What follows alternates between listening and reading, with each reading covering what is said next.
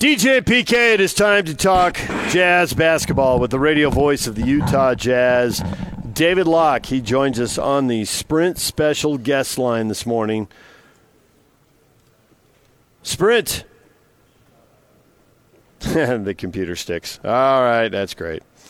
Sprint special guest line, David Locke is here, and I'll tell you all about that in a minute. Here it is. Get an iPhone 11 on Sprint when you activate a new line of service with a flex lease and eligible trade in now through December 5. Visit the Sprint store nearest you. David, good morning. Good morning. I'm going to open being a little thankful. Can I do that the day after Thanksgiving? Sure. Well, and nobody's awake yet unless they're, I mean, it's a Black Friday, so really no one's going to hear me be nice to you, and so that's probably good too, right? No, actually, a lot of people listening, they've been out shopping for three hours. They're headed home now. Oh my gosh, um, these people are nuts. So I was boarding the, uh, going through our little security with our friend Craig Bolerjack um, yesterday, and we were talking about things, and we were just kind of laughing about uh, hog wallow days on Sunday nights after Sports Beat Sunday and you over Channel Two and all of us, and then we both kind of paused and realized that you know that was probably 25 years ago or something crazy of that nature and just so I am thankful for the wonderful kind of friendships of of yourself and Craig and having people in my life uh, in this crazy media world that we've all been together for you know quarter of a century and done this for a long time together. Um, you know, P- PK fits into this mold. Though Hog Wallow, I don't think he regularly joined us um, for those those evenings. But I just thought it was kind of a, I don't know, it was kind of Boler and I were just talking, and all of a sudden both of us kind of looked at each other and was like, "Holy smokes, that's been like 25 years," and just kind of a cool thing to have that. So thought I'd throw that out there. David Locke, radio the voice of the Jazz here. He is in Memphis for the Grizzlies and the Jazz. Uh, the way the schedule sets up, they really need a win. Uh, you mean because we're playing Toronto and Philadelphia next, who have like Yeah. lost a combined zero games at home this year? That'd be my point. I think they might have lost one. I'm not sure. Um, yeah, no, this is, you know, I didn't realize it until I saw a thing come up. You know, we've actually had one or two of the harder schedules in the NBA. It's, it's been a weird. It doesn't feel like last year where it was just like holy smokes, but this is this is a tough stretch. A team that hasn't really gelled yet, and playing four of the top eight defensive teams in a span of five games. So yeah, no, certainly we we need to try to go get this one. Memphis is uh, particularly early in games played people very very well. Uh, they're and they're not you know they're not terrible. They've got some pretty good players. They're the fourth best offensive team in the NBA in first quarters, the eleventh best team in first quarters, and they kind of slump as the game goes on. So if you can kind of get on them early, I think you're all right. As you analyze this team, what do you find it it is it its most pressing need? Oh, I mean, I think uh, without zeroing in on one person, which I think is a is an unhealthy way to do it. I'm going to do that. I mean, I think Mike's got to play better, right? Um, you know, he's really had two good games against the Golden State Warriors and not much else. Um, he just can take, you know, hopefully he's all right. I mean, there's, you know, he is old, so you just get a little nervous. He's old and small, and so you get a little nervous in that regard. Um, but on the other end, I was looking at last night, um, trying to find a different way to tell his story about coming back here, and it's pretty incredible. So he and Marc Gasol, over the last six years, ran 5,868 pick and rolls.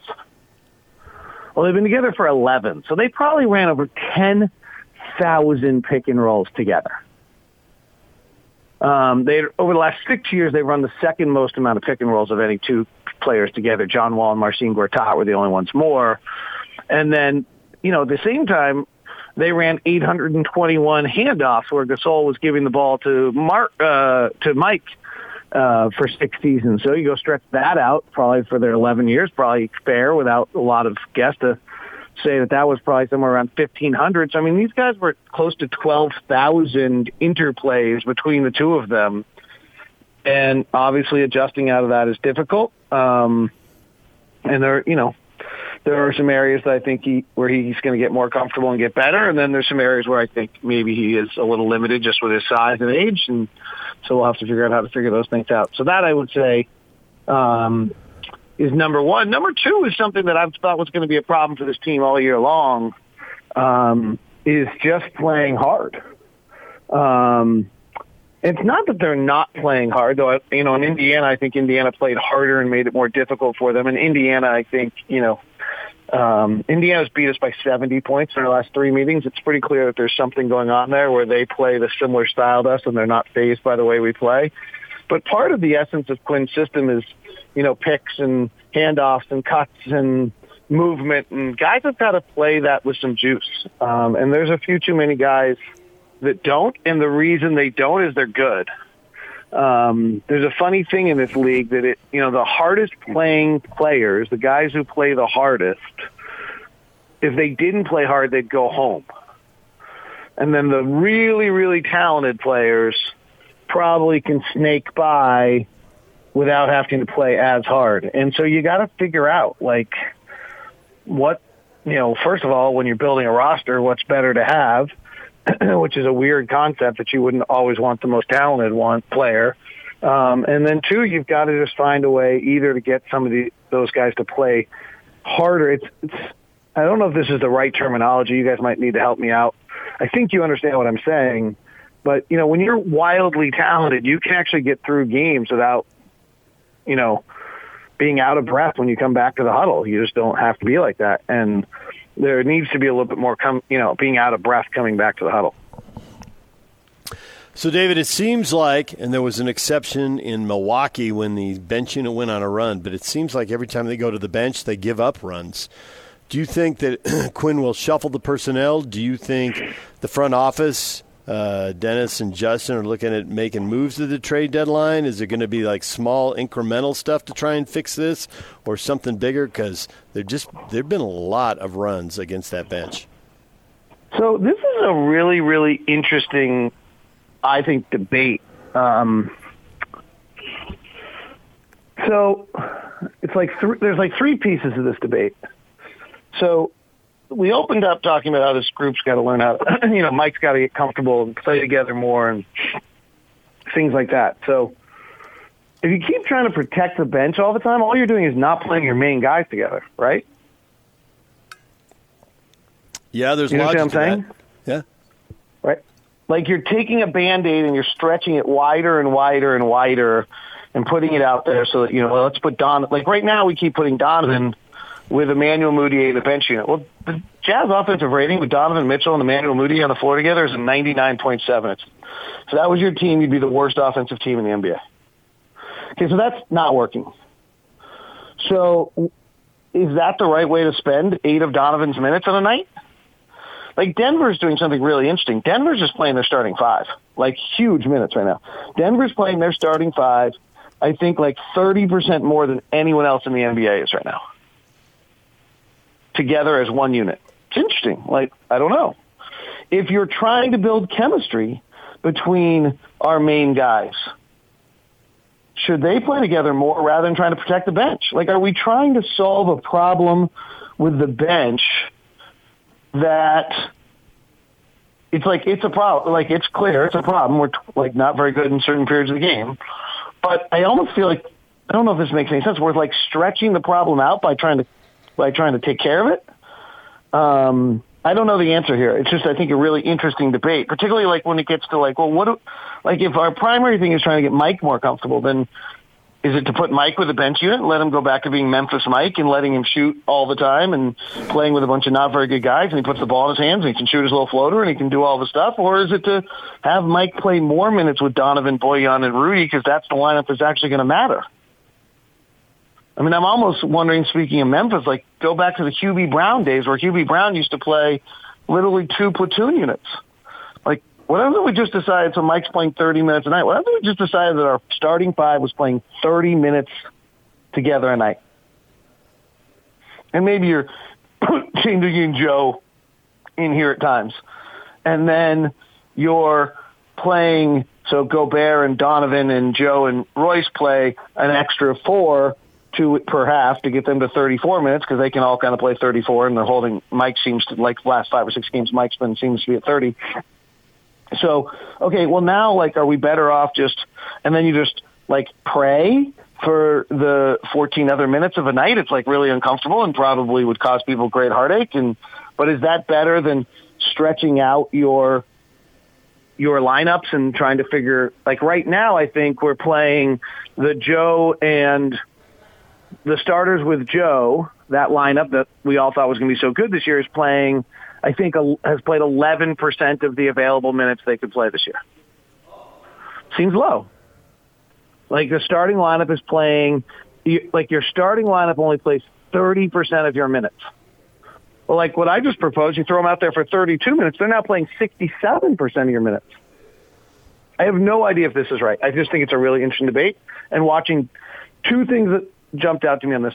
Watching Denver play 48 minutes a night, you know, or whatever, they're playing like 47% of their minutes. It's really interesting.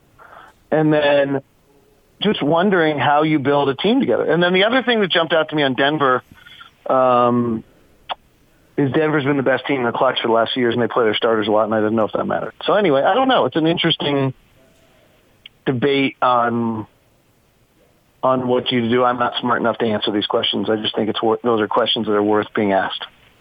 Well, certainly the coaching staff and the management, they're looking at all these things too. How long do you think they need before they have answers? Great question. So, like, what's the adequate sample size? Yeah. I don't know. It's a great question. Do you think we have an adequate sample size that Emmanuel Mudiay and Donovan Mitchell together as a 99.7 offensively is not worth it? Like, really? 99.7 is so bad that we could throw five guys out there and they'll get us a 99.7. I really, truly, like, I don't mean to be like, I'm not trying to be, like, I'm just trying to put it in perspective for our listener. Like, 99.7 would be the worst offensive team in the league. There's not a team in the league that's averaging under a point of possession. So, like, and actually Donovan's play, Donovan's numbers are better when on the floor with Emmanuel Mudiay than with off the floor. So it's not like Emmanuel Mudiay is killing Donovan. It's just whatever about that group. You're just using Donovan's minutes there in a manner that I don't know. Well, I do know. That, yes, I think that sample size has probably gotten sufficiently high enough. I don't know the number though. I don't know, and I really don't actually know why I just said that, PK. Like, I like to be really analytical and have a basis for everything I'm saying. I have absolutely no basis for deciding that after 17, 16 games, I think that's enough. It just feels like it is. Gut instinct. That's what he likes the best. You're going with your gut. Yeah, that's doing, that's doing pretty well for Jim Boylen right now, isn't it? uh, so I thought at the start of the year, if the Jazz get through these first 20 at 12 and 8, uh, it be it could end up being a 55 win team. Quinn's teams usually play better the second half of the season, and teams are shutting it down the second half of the season. But you look around the West. I thought 55 would be a really big number in the West, and now I'm looking. I don't know that the West is as deep as we thought it was. The Lakers and Clippers to me look like they could do better than 55 wins. Maybe the Rockets or Nuggets could. Do you think the top of the West is going to break away and that we're back to having two or three elite teams as opposed to the thought that maybe we had eight teams not separated by that much? So I think we have four elite teams, which is not surprising me. I think the Jazz are the fifth. Still, still believe we're really good. Um, just because we lost Indiana doesn't kind of spell that for me, um, since we did that twice last year by 50 points.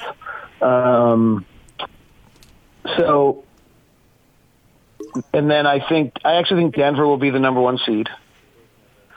Um, Dallas, I'm not sure on yet. Take a look at. I mean, you could do that really, you know, 1986 dreadful, maybe 96 sports talk radio where you go through the schedule. But both Dallas and LA have December's to remember. Um, with a tremendous amount of travel as much as opponents. So both of them have a 24 day stretch or about a 20 day stretch where they don't play back to back home games, which means that every game's a road game. It's kind of what we did to start the year if you look at our schedule.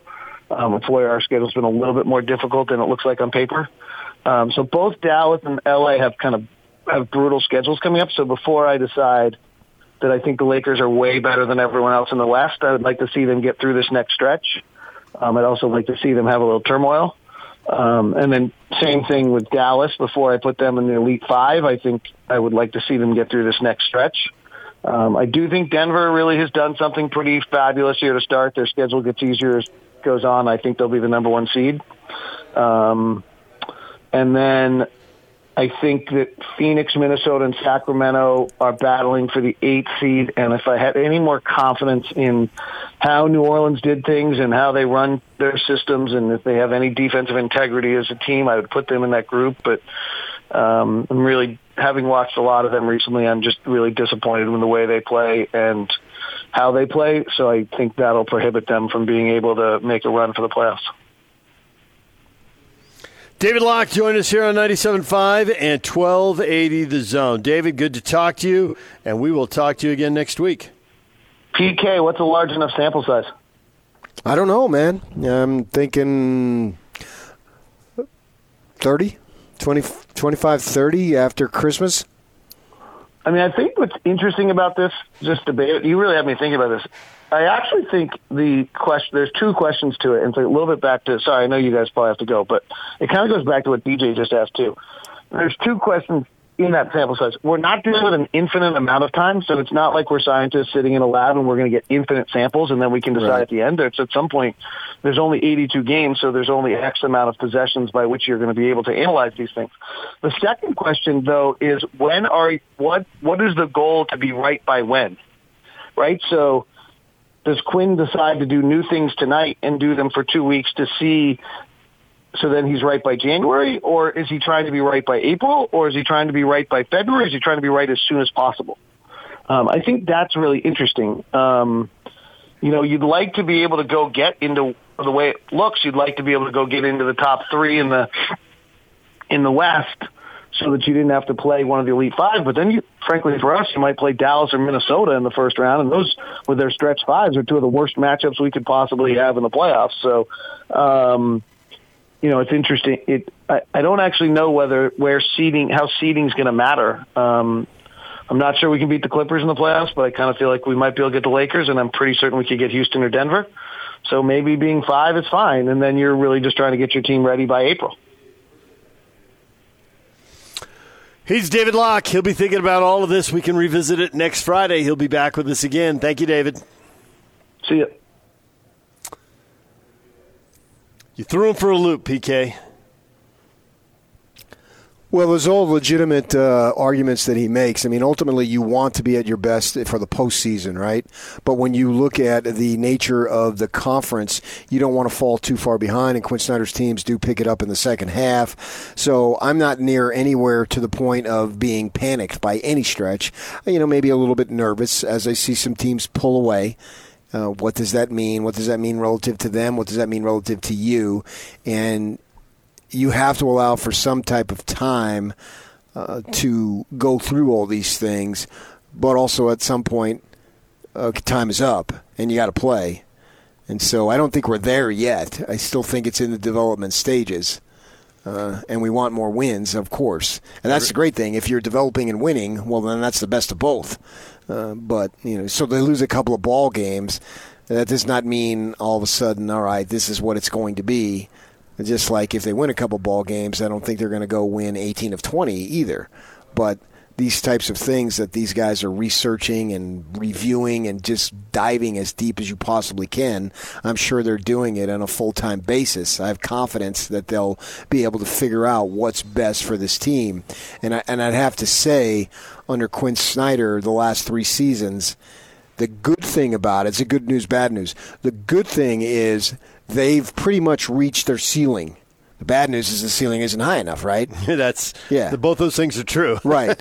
no, we don't. We don't feel like wow, they really should have won that playoff series. Yeah, I don't feel like they under or over achieved. I feel like they achieved. Right. And so I'm confident with this staff and management, and Justin and Dennis and Quinn and his guys, that whatever level the achievement is supposed to be, they'll be at that level when we get to the spring. So as, as we think out loud here and I mull this over, I think the sample size is enough to uh, try some different lineup combinations. All right.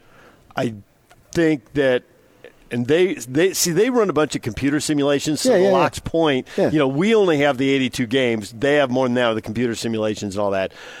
I wouldn't want to pull the trigger on a deal yet, but my gut instinct is they're going to need to. Now, most of the deals happen in the month leading up to the trade deadline. Yeah. They might have something come up earlier and have to just decide. Mm-hmm. Uh, a year ago, the Korver trade came way early before the deadline. But at the yes. deadline, Dennis Lindsay then said, well, we made our deal. People think we weren't quite at the deadline, but the opportunity was there. We seized it early because it was there early. So they may have to decide early because not doing something is still deciding. Mm, you know, you oh, still yeah. got to make the decision.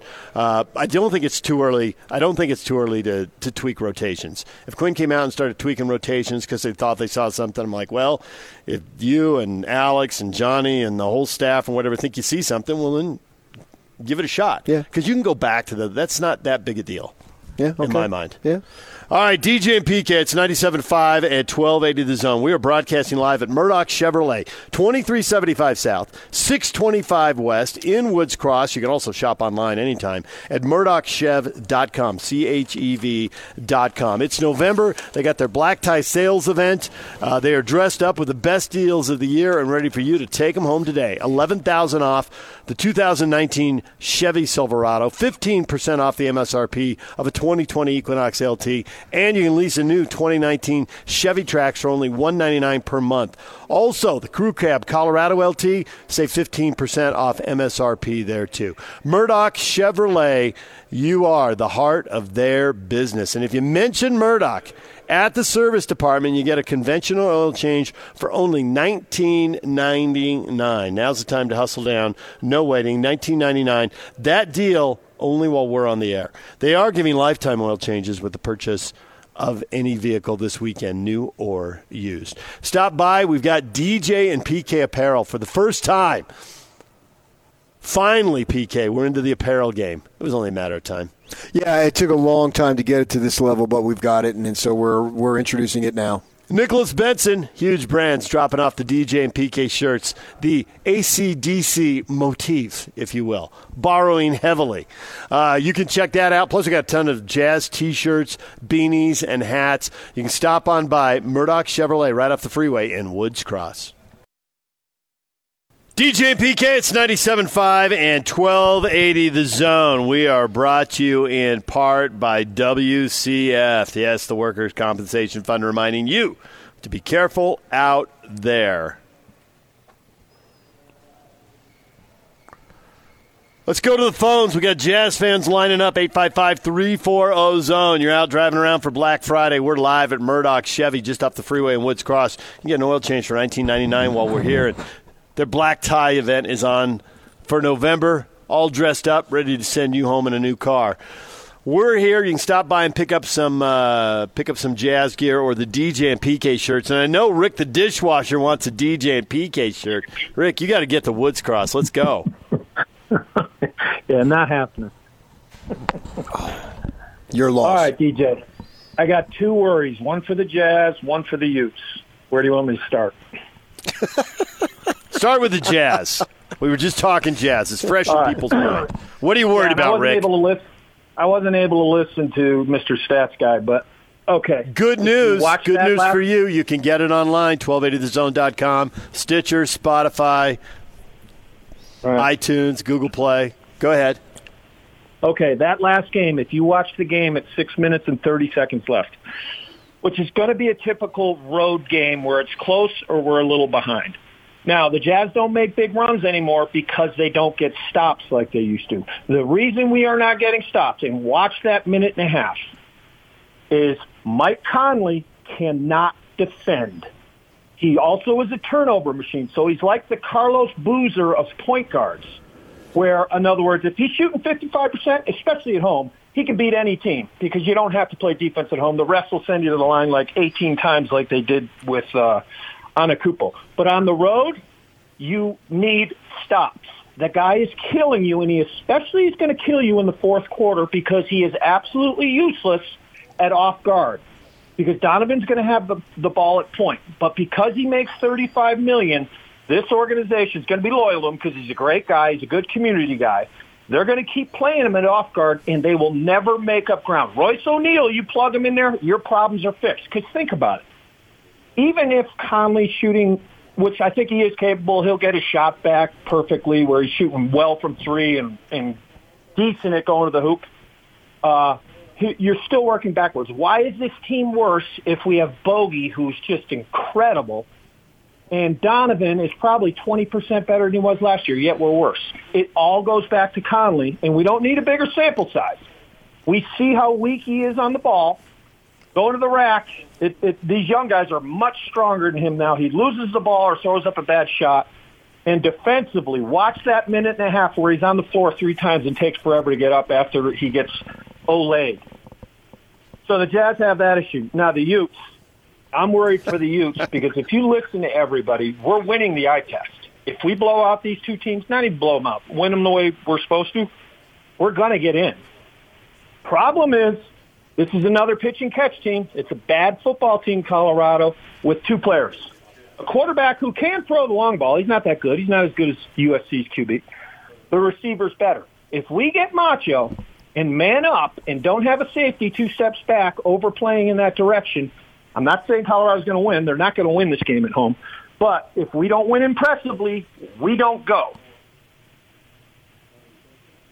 There it is. All right. Thank you. Rick the dishwasher. Throw, throwing down. Got to win impressively or don't go. Uh, sure. Well, absolutely winning big has helped the Utes in this discussion because they've just been so overwhelming. Uh, blowing out UCLA 49 to 3, that's a positive. They will get another chance to make an impression on the committee and how they handle Oregon in a conference title game. So I don't know that it's the end of the end of the deal if they don't win this, if they don't cover a 28 point spread or something. Oh, tomorrow? I don't think there's anything that they can do that's going to look favorably upon the committee. Next week is the game.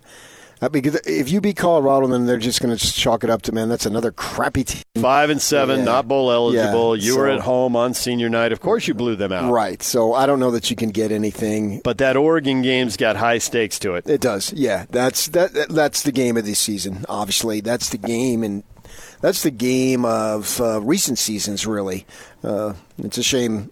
Uh, from the league perspective, that Oregon lost last week. Obviously, I was glad that they lost last week because they played the Devils.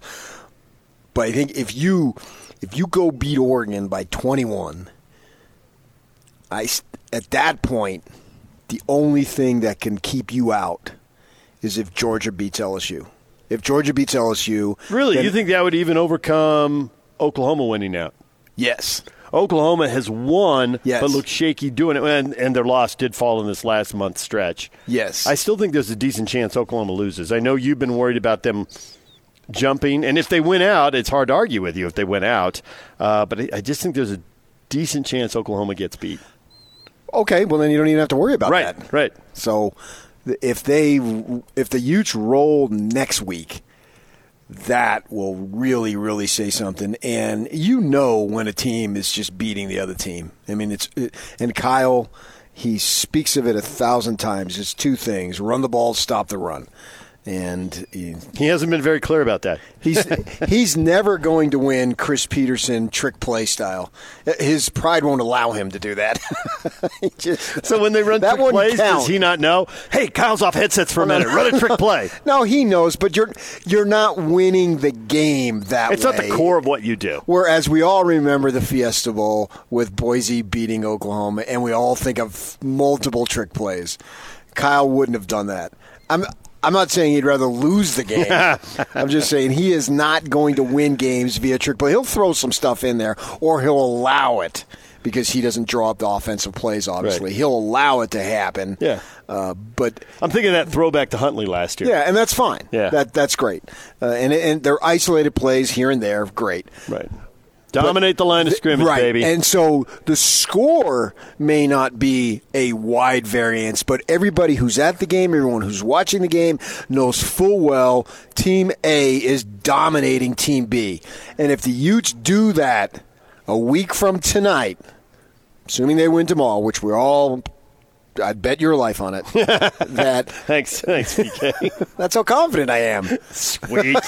Hey, work wise, you're pretty valuable to me. Hey, hey. After your wife, I got. Away. I said work-wise. you spent a lot of time. Work-wise, there's nobody more valuable, dog. You're it. You're the guy. I work with you in two different platforms. So betting your uh. life means a lot to me. Thank you, PK. It's very I critical. mean, I still want to You be really explained your way out of that. Well, I think I did. I think it's natural. You understand? Yeah, I get that. I'm, I'm on board with that. So they dominate even if the score, the variance of the score isn't big, but we see it and we know it. They are dominating because they didn't outside of that Moss late TD run against uh, ASU. The score wasn't that big.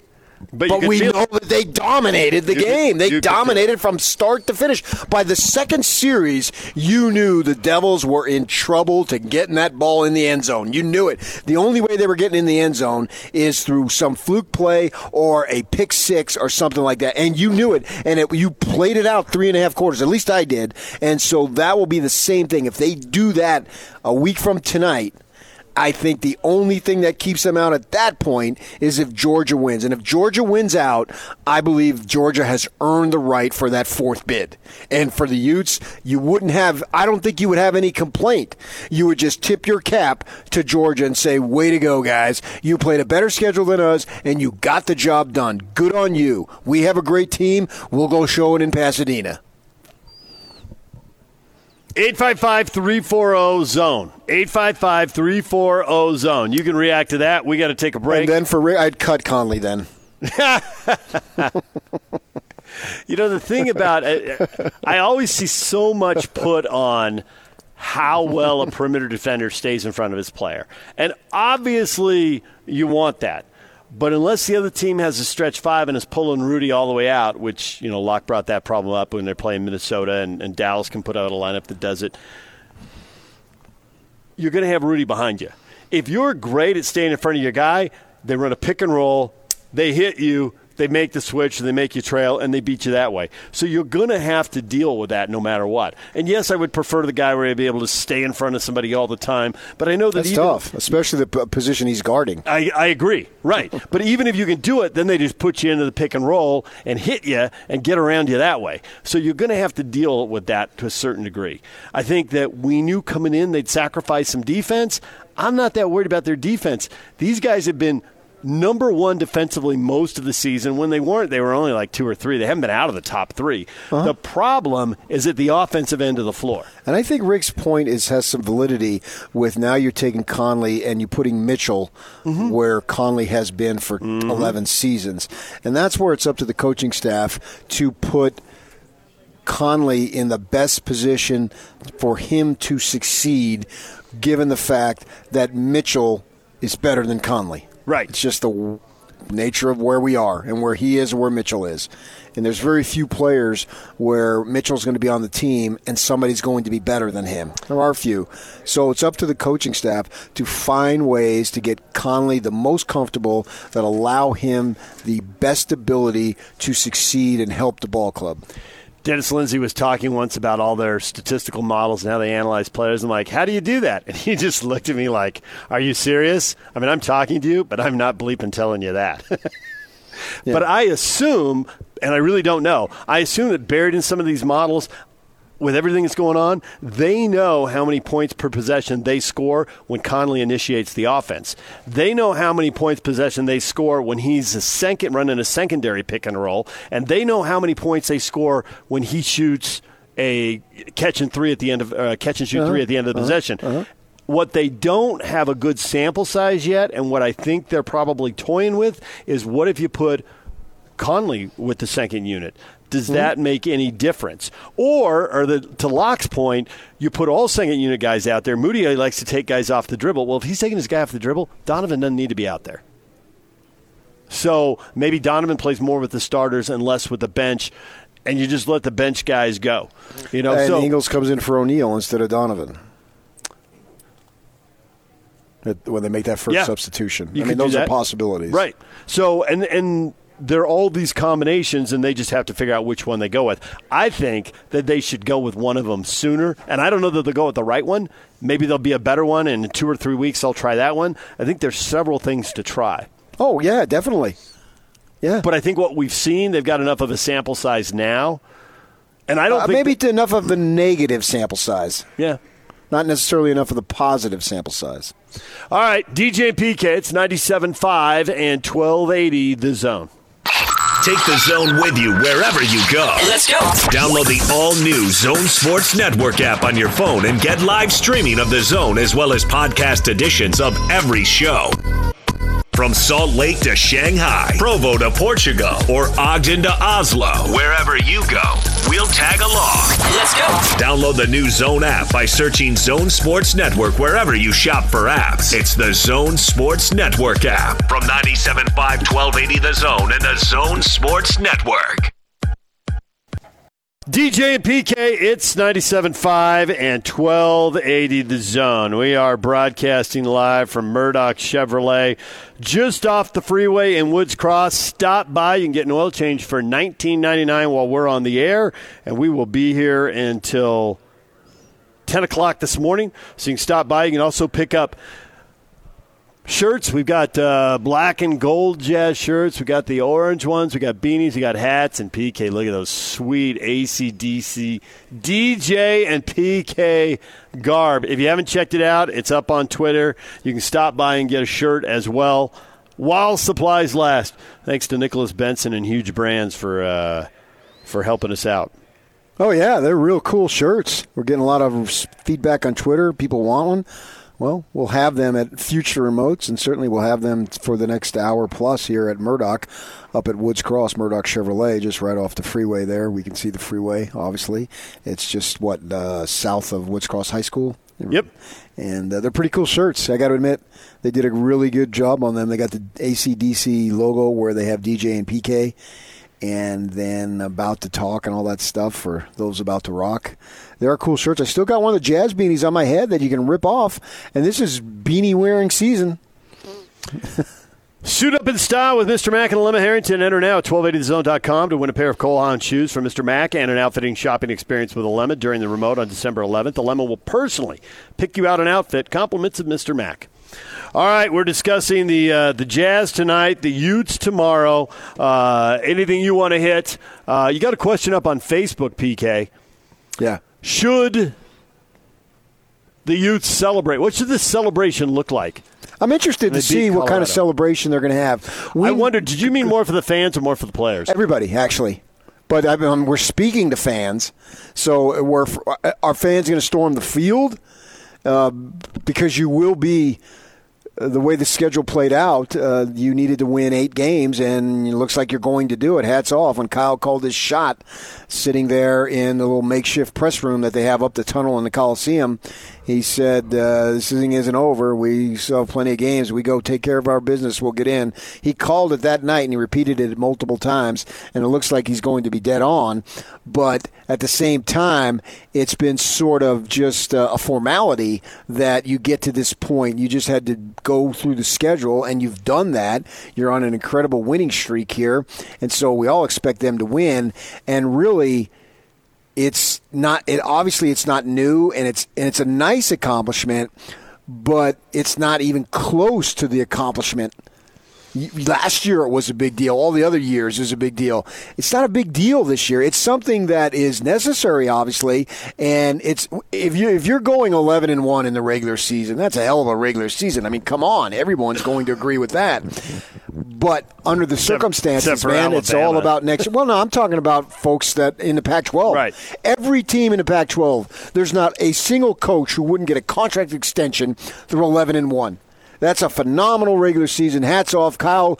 In my mind, should be, and I know Jonathan Smith at Oregon State has done nice work, but in my mind, uh, it ought to be uh, if they ought to sweep the awards. Defensive Player of the Year, uh, give it to Fotu.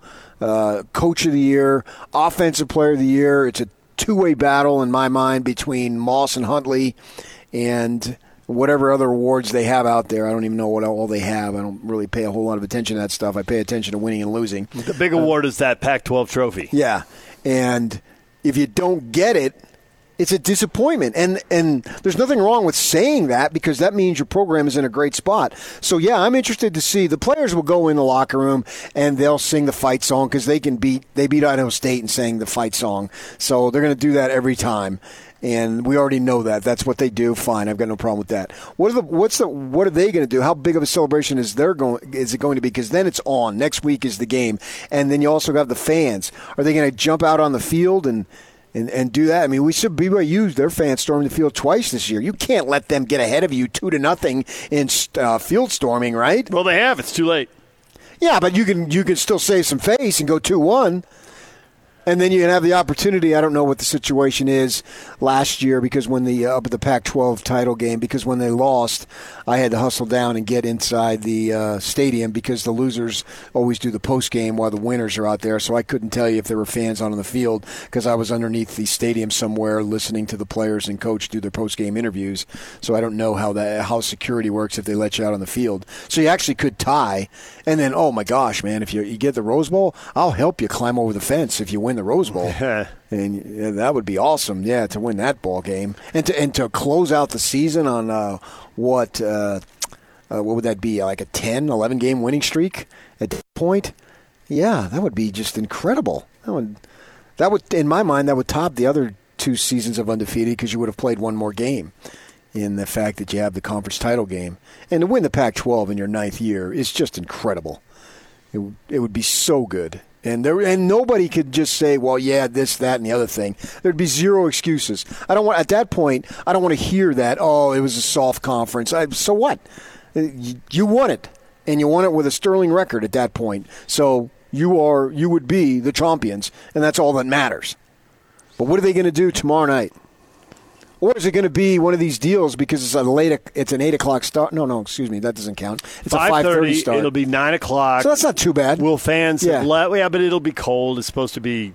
Right. I think the snow stops, but I think the temperature is going to be in the teens when the Yeah, ends. and we've seen the last few weeks that get to the fourth quarter on the road and at home. people start heading home. Yeah, yeah, yeah. It's over. Right. The, the game's over at halftime. But I wonder if felt you'd stay- by sticking around for the third quarter. If you'd stay senior night, give them one last O and your field. Uh, there's some sentimentality there. These dudes, these dudes from Florida. uh, I, I know no high schools in Florida, but I know of Hallandale. Hallandale, yeah. because I've heard about it for so much here, and that's great, and it's a nice story, and we all love nice stories, and uh, particularly you know three African Americans coming out into uh, an area that's viewed as predominantly Caucasian, and not just uh, succeeding but thriving off the charts and getting degrees. It's like the best. Of, I don't think there's been a love affair with a player, or in this case, it's three players since Andre Miller. I think the love affair with these three, particularly Moss and Huntley, we haven't seen it since Andre Miller. Huh. More than Alex Smith and Brian Johnson. Yes. The love affair. Andre was beloved. I mean, there's no way around that. Yeah. And a football quarterback's a little different. Um, but yeah. All right, DJ and PK. So it's just a step in the process. You got your eyes set on the Pac 12 title, or, hey, there just aren't that many football games, and you got to win the South to win the title. And so you do want to storm the field and uh, hug every player you can get to. I wouldn't necessarily storm it, but I'd come out. I've got no stroll, problem. Stroll out onto the field. I don't know that I'd sprint because I doubt it's going to be an emotional last second win Right. a la SC and BYU, where you have to sprint out there. But I've got no problem coming out there. It was like when they won the Fiesta Bowl or when they won the game beat BYU. I don't think that was a big storming of the field, but they all came out and celebrated. DJ and PK, it's 97.5 at 1280 The Zone.